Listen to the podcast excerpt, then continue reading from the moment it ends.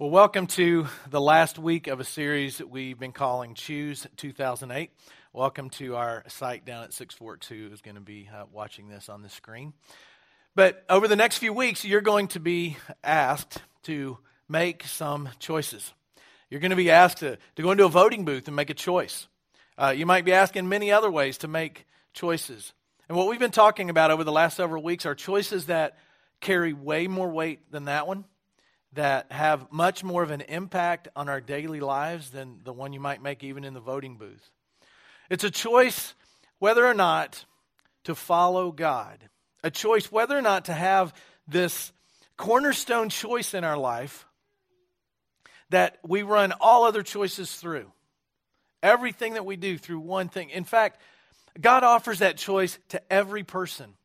If you're here and you, you don't know Christ, you don't know what it means to have a relationship with God, that choice is offered to you. If you're here and you've known Christ and kind of gotten away from that relationship, that choice is still offered to you.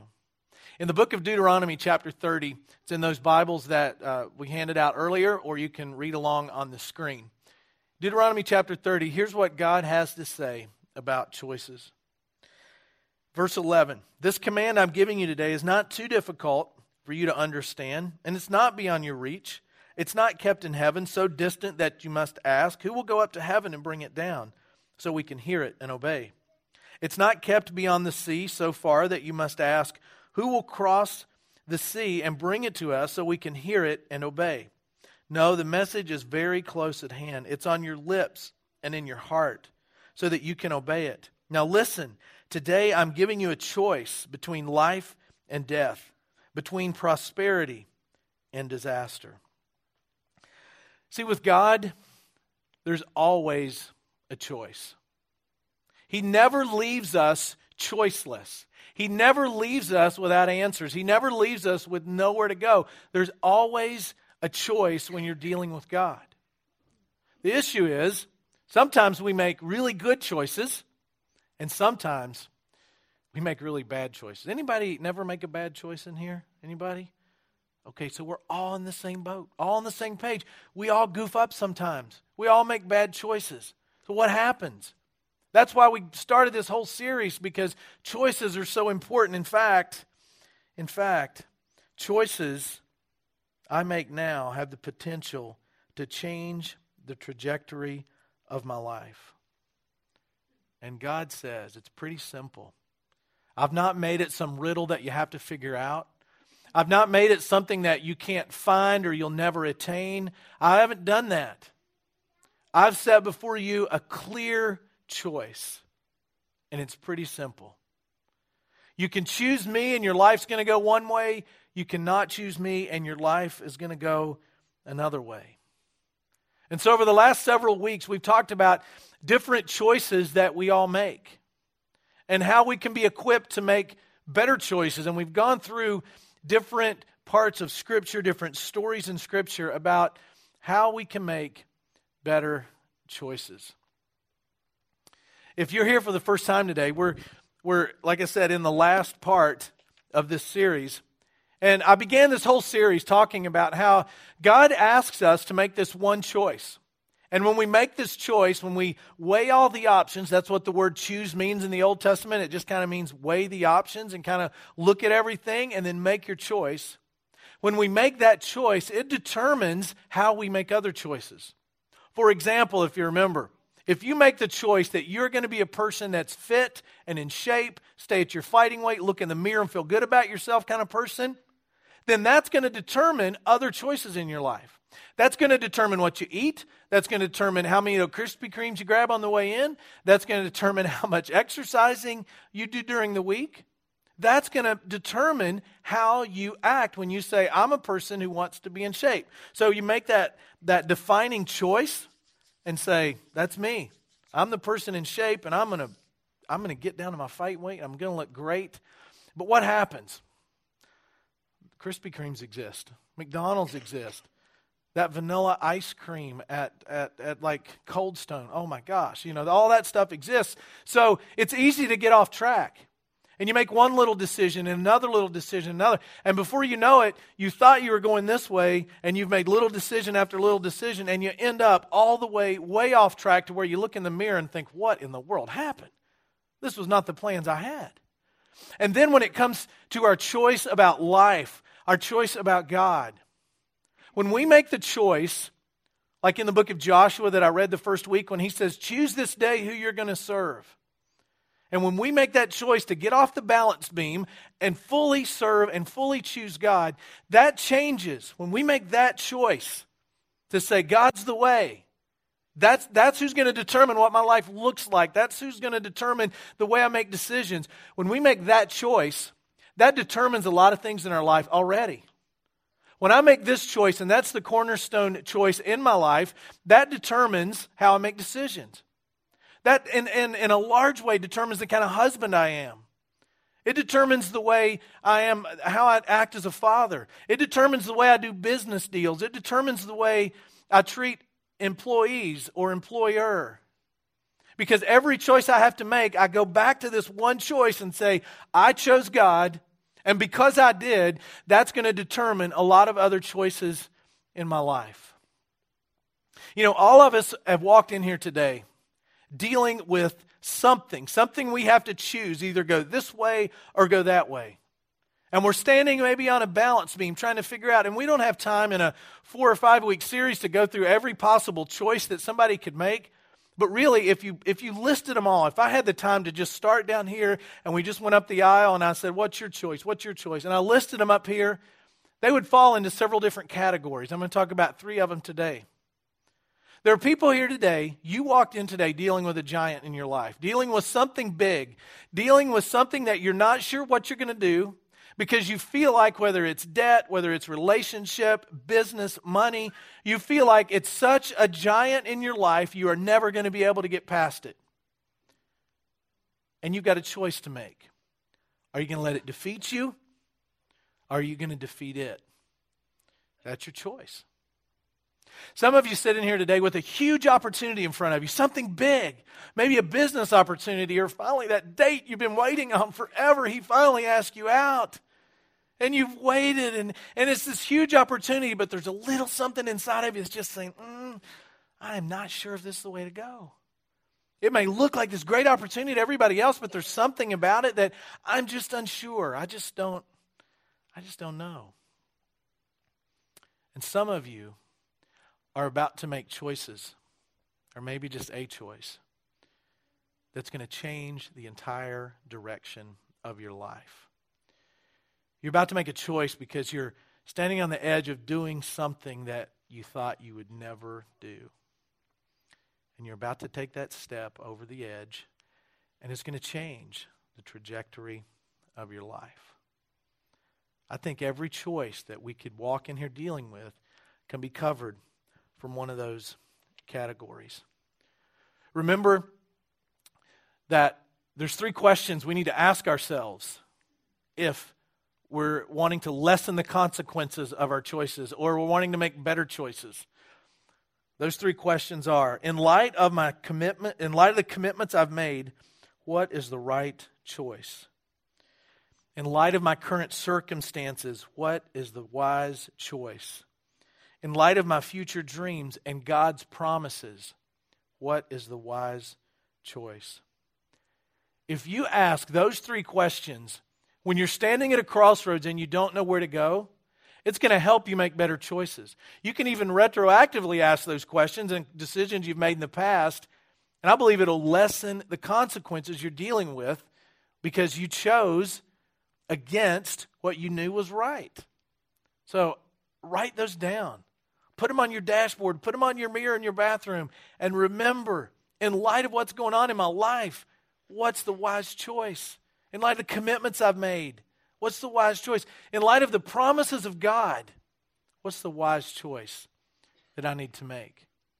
Because if we're going to run our life through this one cornerstone choice, this one choice that says, I'm going to get off the balance beam. I'm going to let all of my decisions go through this one thing that's going to help determine the kind of person I am, the way I'm a father, the way I'm a husband, the way I'm an employer, employee. If, if I'm going to do this, you know what will happen? If you start to run your choices through that, then it's going to lead you to the life Jesus Christ promised in the New Testament in the book of John, chapter 10. Jesus said, I've come that you might have life and have it to the full. So, choices made based on this cornerstone choice leads you to the full life that God promised. But there's a big problem. We're screw ups. We make mistakes. I mean, if you didn't make mistake, if you don't make mistakes, you have you have happened into the wrong church today. We we're a, a group of mistake-filled people. If you're looking for a perfect pastor, a perfect staff, perfect worship leader, perfect people that go to church, keep looking. And you've heard me say before if you're perfect, don't come back because you're going to mess up what we got going. So we make mistakes, we goof up. This is how I want all my choices to go. Everything I wanted, to, I decide I want it to go through here, but it doesn't always do that. So I get off track. And if I continue to make tracks, the cumulative effect over time is my life is not full. My life ends up being empty. And the first week I told you how to get from that, from that empty life to that full life, and that is through Jesus Christ, and He will come and get you in your empty life and give you a full life. Well, today I want to talk to you about a guy in Scripture who made some really difficult choices. Some were really good, and one was really bad. His name's David. You can read about him in the Old Testament and in, in the books of 1st and 2nd Samuel, the books of, book of 1st and 2nd Kings. If you ever read the Psalms, David is the guy that wrote most of those. He was a harpist. That was like being a guitar player, you know, 4,000 years ago. I mean, the guy, well, he could jam on the harp, and he wrote these things about God. But at a very young age, David was anointed, which means he was called by God to be the king of Israel. And even when his dad didn't see it, his, his brothers didn't see it, David was a guy that God peered into his heart at a very young age and said, This is the person who needs to be king. Now, there was already a king of Israel at the time. His name was Saul. There's two Sauls you might read about in the Bible. There's one in the Old Testament, one in the New Testament. I'm talking about the Saul in the Old Testament who was the king of Israel. And you can, I'm going to pick up the story at a time when King Saul was at war. David was still a little boy, maybe 12 or 13 years old. And Saul was out on the battlefield fighting this group of people known as the Philistines. David's brothers were soldiers in Saul's army. And this little guy, David, he wasn't big enough to fight, but David was big enough to carry bread and water and food supplies out to the front lines. So David goes out one day to the front lines, and as he's walking along, he notices nobody's fighting. I, I, everybody's just kind of chilling in their tents. What's going on? And as he walks through the camp, he begins to hear somebody yelling. And he goes out and he hears this guy named Goliath. Even people who have never read the Bible have heard the story of David and Goliath. You know, it's a true story, and it really happened. And David hears Goliath yelling all of these insults towards the Israelite army. And what Goliath is saying now, Goliath is nine feet tall, huge. I mean, it would be like, I mean, David and Goliath, because they're getting ready to go up to bed, it would be like when David said, I want to I want to take care of Goliath, I want to take him out, because Goliath was saying to the army, if you come and defeat me, we'll be your subjects. But if I defeat you, uh, you'll be our subjects. Send one man out, I'll go at him one on one, and we'll see what happens. He was confident. He was cocky. He was yelling insults about God, yelling insults about the nation of Israel. And it burned David up. But David was a little boy and Goliath is nine feet tall. It would be like getting the tallest person in here and bringing him down on stage and go up against like Eddie, you know, our worship leader. You know, no offense, Eddie. It wouldn't be a fair fight. The little guy against the big guy. Odds are the big guy is going to win. But David sees this. He called him an uncircumcised Philistine yelling insults at the army of God, and David says, I will go get him. Give me a spear. Give me something. I'll go take care of this guy. You bunch of pansy soldiers are over here shaking in your boots, acting like a bunch of sissies. I'm going to go out and kill that guy. And they're all like, Come on, you're a little boy. You can't do that. You're small. And David says, Well, let me tell you about a really big God. Let me tell you what, what, a, what a really big God did for me. David tells a story about tending his father's sheep and a bear coming and taking one of those sheep and heading off with it. David chased the bear down and beat the bear with a club and killed it. And he said, Then a, then a lion came, took one of the sheep, carried it away. I chased the lion down, I pried its jaws open, and I took the sheep out of its mouth, and I killed it right there. And he goes on to say in 2nd, 1 Samuel chapter 17, verse 37, The Lord who delivered me from the paw of the bear and the paw of the lion will deliver me from the hand of this Philistine. So when David began to burn with anger and he began to see this giant affecting his whole country, affecting his family, he had a choice. He could run away or he could face it. It's his choice. He's going to run away from this giant or he's going to face him. And you know it's interesting? The first thing David did, he didn't start sizing up Goliath. He started evaluating Goliath against the past faithfulness of God. He began to look into his past and think, okay, I can't beat a lion. I can't beat a bear. I can't beat this uh, giant, but, uh, you know, God can do some amazing things. And he began to look in his past and see how God had delivered him time after time. And that gave him the courage to face the giant. And I'm sure some of you are sitting here today facing some kind of a giant thinking, I just can't get past this. It is gone. It's finished. The relationship is over. The spark's not there anymore. Something's wrong. And this is just too big of a thing for us to be able to get past in our life. Well, if you've ever felt the faithfulness of God in the past, and I hope everybody here has, if you're living and breathing today, trust me, God is faithful. Then look at the past and how God has been faithful to you. Even look how he's been faithful to others or how he's been faithful to David. You can defeat that giant just like David did. See, there was a difference in the king and David. This is why David was fit to be king and the other guy wasn't. See, the king looked at, the, looked at Goliath and he saw a giant. David looked at Goliath and he saw an opportunity for God to work. He saw an opportunity for God to come in and display his power. You need to write this down. Every challenge in my life is an opportunity for God to work. Every challenge I face is just another opportunity for God to display His power and His work in my life. So, what's the giant in your life? You might be thinking, yeah, but you don't understand. You don't understand what I'm going through. Maybe I don't, but I understand that little boys don't kill giants. A 12 year old boy doesn't kill a nine foot man with just a slingshot and a rock. But you insert the power of God in there, and all of a sudden, a 12 year old boy can kill a giant with just a slingshot and a rock. So, whatever's going on in your life, no matter how, how big you think it is, how impossible you think it is, all you need to do is insert the power of God, and it'll change. And you can choose to defeat it instead of running from it. See, when David saw the giant, he didn't think, oh my goodness. No, I'll be scared too, guys. I don't blame you. Telling his big brothers, hey, I would stay in the tent.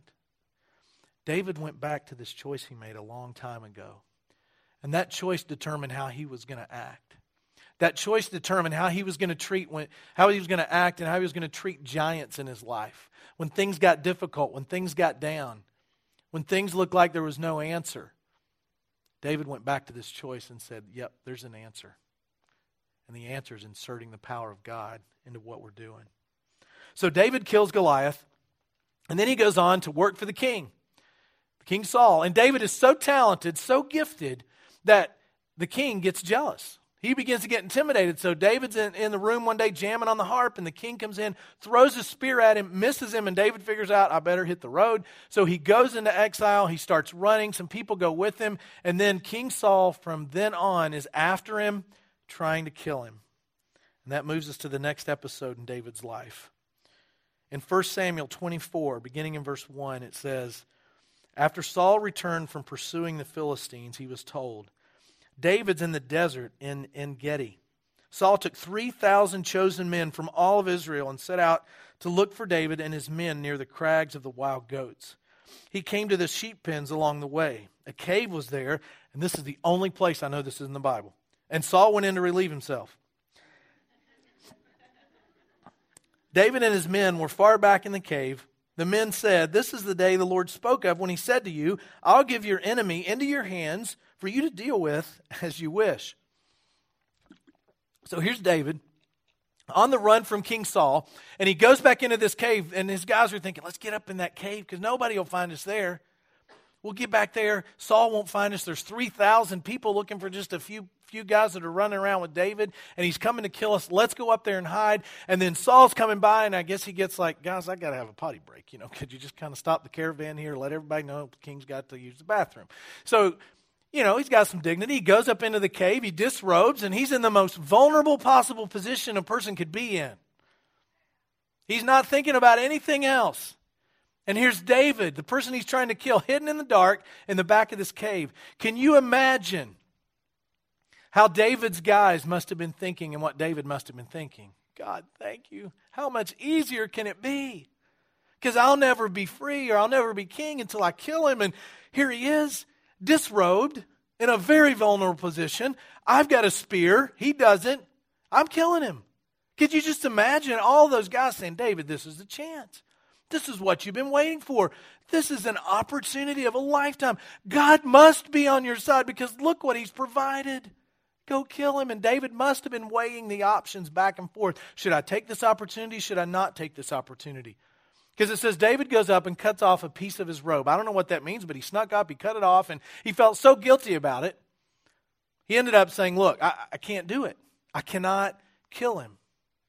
Because David, just like when he faced the giant, he went back to this choice to do what was right. This choice to follow God at all costs. This choice, and it, he ran it through that filter, and all of a sudden he remembered it's wrong to kill people. I mean, most people already know that, but David's like, you know, it's wrong to murder. And it's definitely against the law to kill the king. But David could have solved all of his problems right there with a snap of a finger because as soon as he killed Saul and walked, cut his head off probably, and walked out holding his head up, all those, all those soldiers would have bowed at David's feet and he would have been king, and no longer would Saul have been after David. But David made a choice to follow God and do what was right, in spite of what opportunities might look like. In spite of what things might look like on the surface, David made a choice to run everything through this filter of what would God want. And I know some of you are sitting here today with opportunities and you're thinking, this looks like the opportunity of a lifetime. This looks like the perfect investment. Well, maybe not today, but this looks like the perfect investment. This looks like the perfect place to live, the perfect job, and opportunities abound, and you're trying to figure out, but there's something inside that just won't won't let it go and won't stop just kind of nagging at you. You know, just because something looks like a God thing and feels like a God thing does not mean it is a God thing. You know, early on in the life of this church, I made a decision. We are never going to put buildings before people. We're never going to invest more in a building and put that before we invest in people. And we've had opportunity after opportunity come our way to, to have a building, you know, to just walk in and turn on the lights and have church. You know, I was like, opportunity. And a few months ago, this opportunity came our way. Huge opportunity. And, and I, I prayed about it, and I was like, this looks perfect perfect location for one of our sites, perfect, perfect place in the community, perfect place for people to drive by and see Life Point Church out there on the street corner. Wouldn't that be awesome? God, thank you. You're providing something.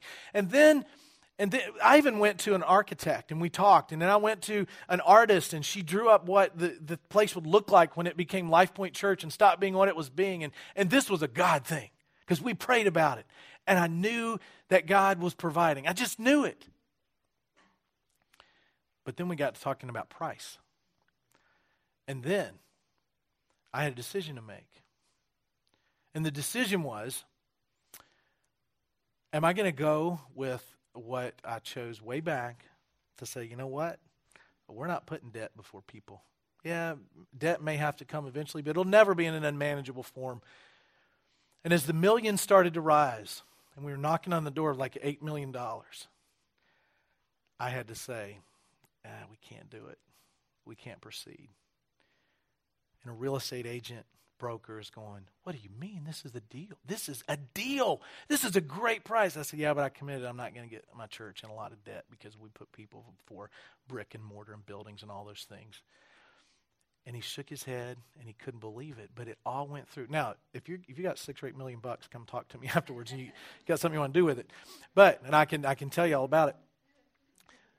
I'll take it. But when I ran that through, that cornerstone choice of we are not going to be saddled with unmanageable debt that prevents us from touching people's lives with the message of Jesus Christ, the answer was no.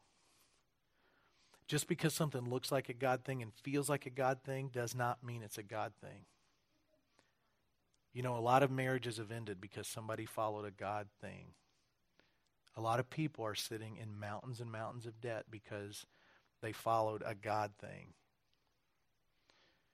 And David could have made the decision to kill the king, and it would have changed his life forever. It would have been different because that wasn't God's plan, and he would have been going against that cornerstone choice he made years before. Another episode in, in the life of David where he didn't make a good choice. It's found in the book of 2 Samuel, chapter 11, verse 1. It says, in the springtime, when kings go off to war, David sent Joab out with the king's men and the whole Israelite army. But David remained in Jerusalem. One evening, David got up from his bed and walked around the roof of the palace. From the roof, he saw a woman bathing. The woman was beautiful, and David sent someone to find out about her. Then David sent his messengers to get her. She came to him, and he slept with her. Then she went back home. The woman conceived and sent word to David saying, I'm pregnant. Bad choice. What happened? What did David do? What a boneheaded decision. I mean, that rivals any political scandal you could find on the news today. The king of Israel, who has walked with God and made great decision after great decision, always went back to this, all of a sudden finds himself on a rooftop making a boneheaded decision that's going to affect his life in a negative way and send it off in a trajectory that's going to cause him to deal with consequences of that action until the day he died. What was he thinking? What was his problem? The problem was David was not where he was supposed to be. Kings go off to war in the spring. He also wasn't where he was supposed to be because if you know anything about the architecture in that time and in that part of the world, all houses were flat on the top. And then David's house was the palace, so it would have been higher than any other house.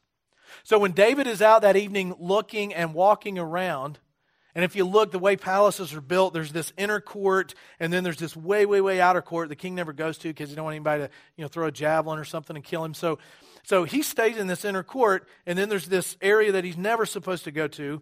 Well, in order for him to have seen over the edge, whoa, in order for him to have seen, that would have been funny, wouldn't it? In order for him to have seen over the edge, he would have had to stand out on the ledge and look over and look down at these houses because this is taller than everybody else's. So think about this. Here's David, act, the king of Israel, acting like a peeping Tom, looking over the edge of the ledge. And as he looked over the edge, he saw this woman, he was like, hmm. And he brings her up, and you know what happened. When I'm not where I'm supposed to be, it's easier to choose what I'm not supposed to choose. See, a lot of us do that, and you might be doing that right now. You're standing right up on the edge where you're not supposed to be, and one more step, you plummet to your death. One more step, and your life goes off in a direction you never intended. One more decision, and you're going to end up with a mile of regret. My family and I have visited the Grand Canyon several times. I love that area of the country and going out there. And I've noticed when you're standing near the edge of the Grand Canyon, they have safety rails. And, and there's a reason for that, and I'll tell you about that later. But they have safety rails at the edge of these ledges because you, you don't want people to fall hundreds of feet. But what's interesting is they don't put the, the safety rail right there on the edge. That's not where they put it. They put that, that safety rail back several feet. Because you know why? People aren't smart. Somebody is going to step over the rail to get a little closer. Somebody's going to turn around and say, I'm going to sit on the rail, you take my picture. And if the rail is far enough back and they fall, it might hurt, They might bloody their nose or cut their head open, but they're not going to plummet to their death.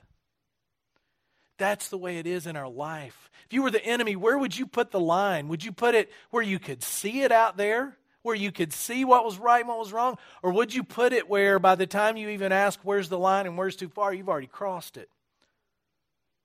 So it's valuable to put up barriers in your life and railings in your life to keep you off of the ledge. And if David had done that, he would have never seen Bathsheba taking a bath.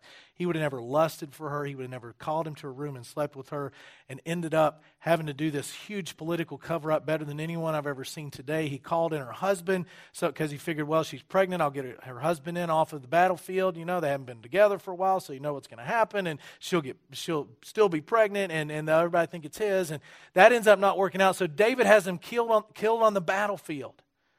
All because he couldn't stay off the ledge. And I guarantee there's somebody in here that you might even think I'm reading your email, but I'm not. But you're standing on the edge and you're about to step over. And once you step over, it's going to send you off in a direction just like it did David to where oh there's always redemption, there's always forgiveness, but it's going to send you down a road with miles and miles of regret and consequences. And David dealt with some pretty significant consequences for the rest of his life. The good news is that choice didn't define David. David could still be the man after God's own heart, even though he stepped over the ledge, made mistakes, and was living with consequences. David was still God's man. David still wrote all those Psalms you can read about the character and the quality and the way you can have a relationship with God. David still made a difference in the world. But I bet he laid in his bed at night thinking, oh, if I would have just stayed back from the ledge, what could my life have looked like? So if you're on the ledge, d- do this with me. Just take a big step back. You're still going to have the same temptations and deal with the same stuff, of course. But a fall from back here is not nearly as fatal as a fall when you're standing on the edge. So today, if you're facing a giant you think is too big, you need to remember God is faithful.